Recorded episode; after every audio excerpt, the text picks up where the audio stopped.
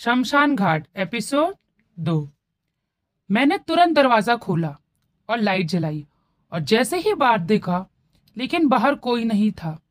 यह मेरा वहम है। मैं यही सोच रहा था, पर वहम कैसे हो सकता है?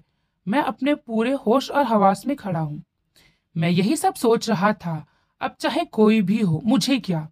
मैंने गुस्से में अंदर आया और अपने दरवाज़ा बंद कर लिया और लाइट का बटन ऑफ़ करा और फिर जाकर अपने बिस्तर पर लेट गया। लगभग पंद्रह मिनट बाद फिर ऐसा लगा कि कोई दरवाज़ा बड़ी ज़ोर ज़ोर से खटखटा रहा है। अब की बार खटखटाने की आवाज़ बड़ी तेज़ आ रही थी और ऐसा लग रहा था कि कोई आवाज़ भी मार रहा है।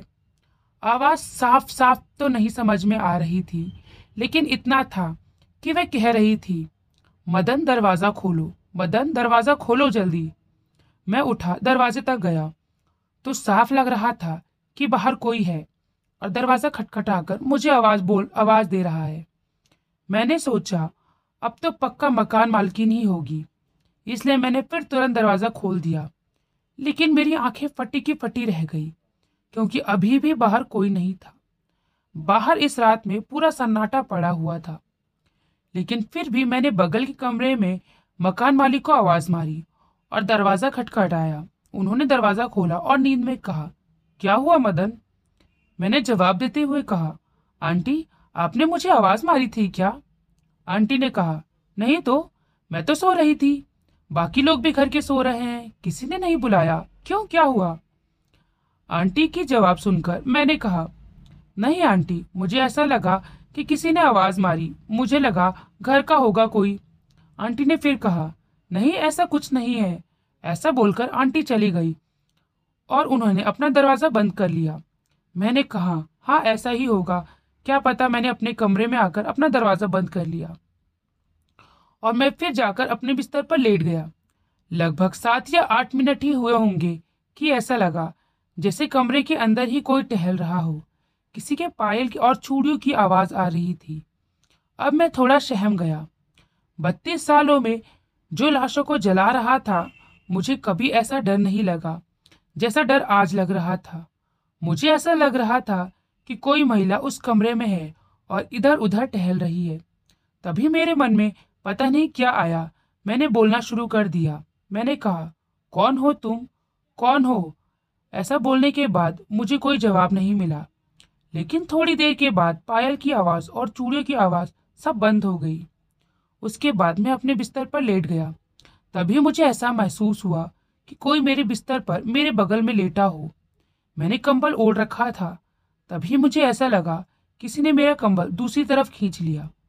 मैं एकदम से झटके से उठा और मैंने अपने कंबल तुरंत हटाया, लेकिन पलंग पर कोई नहीं था। मुझे हो ना हो, वो दिन वाली घटना अक्सर याद आ रही थी, पर ऐसा ही करते करते पता नहीं कब रात में मेरी आँख लगी और मैं सो गया। लेकिन सुबह मैं उस दिन थोड़ा लेट से उठा।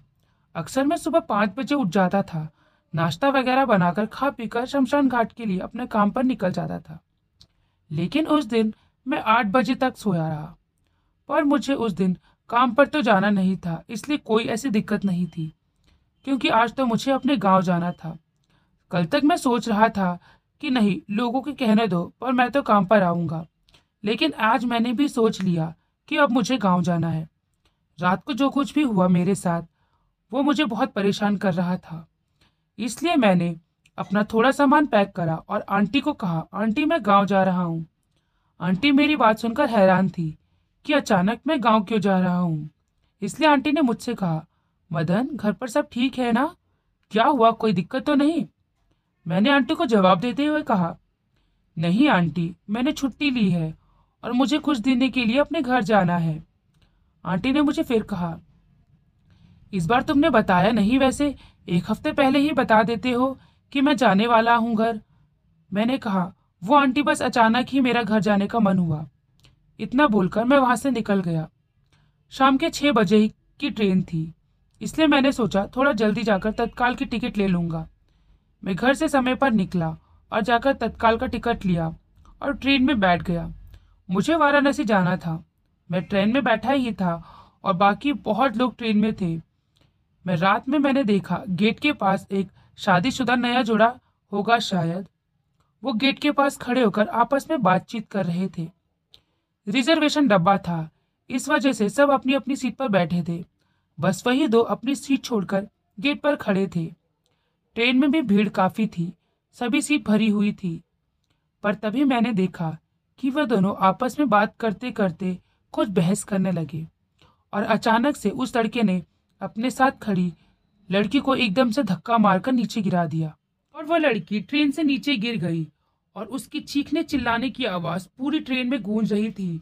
पर आसपास के लोग उस लड़के को कुछ नहीं कह रहे थे। पर मैंने ज़ोर से चिल्लाते हुए कहा, इसने लड़की को नीचे फेंक दिया। अरे, कोई चेन खींचो। ट्रेन रोको कोई। इसने लड़की को नीचे फेंक दिया। कोई उसे कुछ कहता क्यों नहीं? लेकिन मेरी बात का किसी पर कोई असर नहीं हो रहा था। और कोई भी उस लड़के को कुछ नहीं कह रहा था। पर मैंने सोचा, अब नहीं, अब मैं ही चेन खींचूँगा।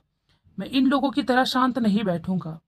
इस लड़के ने एक मासूम लड़की को नीचे फेंक दिया और सब मूक दर्शक बने देख रहे थे। मैंने कहा, लेकिन मैं चुपचाप नहीं बैठूँगा। इस आदमी को इसकी किए की सजा ज़रूर दिलवाऊँगा। इसे पुलिस में पकड़वा दूँगा। पर तभी ऐसा लगा, किसी ने मुझे हाथ से हिलाकर उठा दिया। मैं ट्रेन में बैठे बैठे सो गया था। मतलब मैं सपना देख रहा था। और मेरे आगे टिकट चेकर खड़ा था। टीटी ने मुझसे कहा, टिकट दिखाओ। मैंने उसको टिकट दिखाया और अपना चेहरा रुमाल से पोछा, क्योंकि मुझे बहुत पसीना आ रहा था। तो मेरी नज़र गेट पर पड़ी, पर भूगी का गेट बंद था और सभी सीट पर पैसेंजर बैठे हुए थे। ऐसा लग रहा था, भूगी में कोई भी सीट खाली नहीं है और मुझे वो शादीशुदा जोड़ा भी कहीं नहीं दिख रहा था। इसके बाद मैं अपनी सीट पर बैठा रहा और ट्रेन अगले दिन वाराणसी स्टेशन पर रुकी। मैं ट्रेन से उतरकर सीधा बस स्टैंड पर गया, क्योंकि हमें अपने घर जाने के लिए बस लेनी पड़ती थी। बस वाला इंतज़ार कर रहा था सभी सवारियों का। बस में सभी सवारी फुल हो गई और बस भी निकल गई।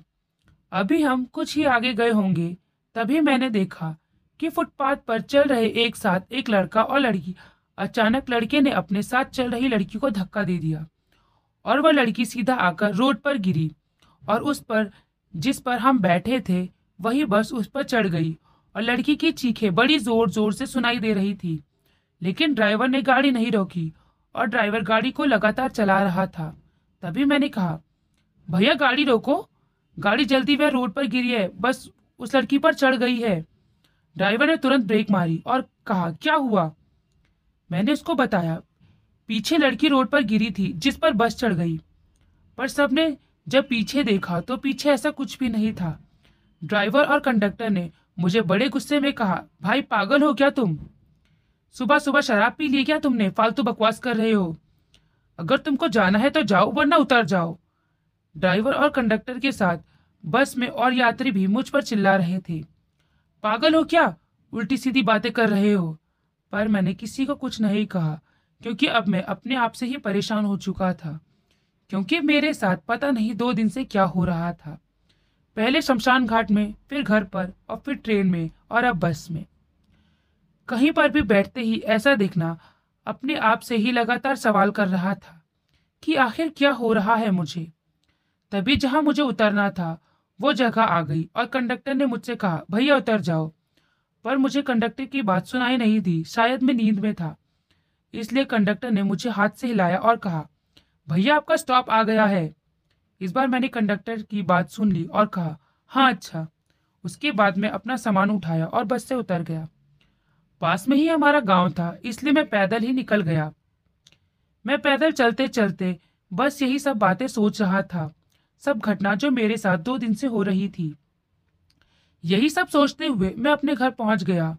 घर में मेरे पिताजी, मेरी माताजी, मेरी पत्नी और मेरे दो बच्चे सब मेरा इंतज़ार कर रहे थे। मैंने सबको देखा और तुरंत अपने पिताजी के पास जाकर उनसे लिपट कर रोने लगा। मैं बड़ी तेज तेज हिचकी लेकर रो रहा था।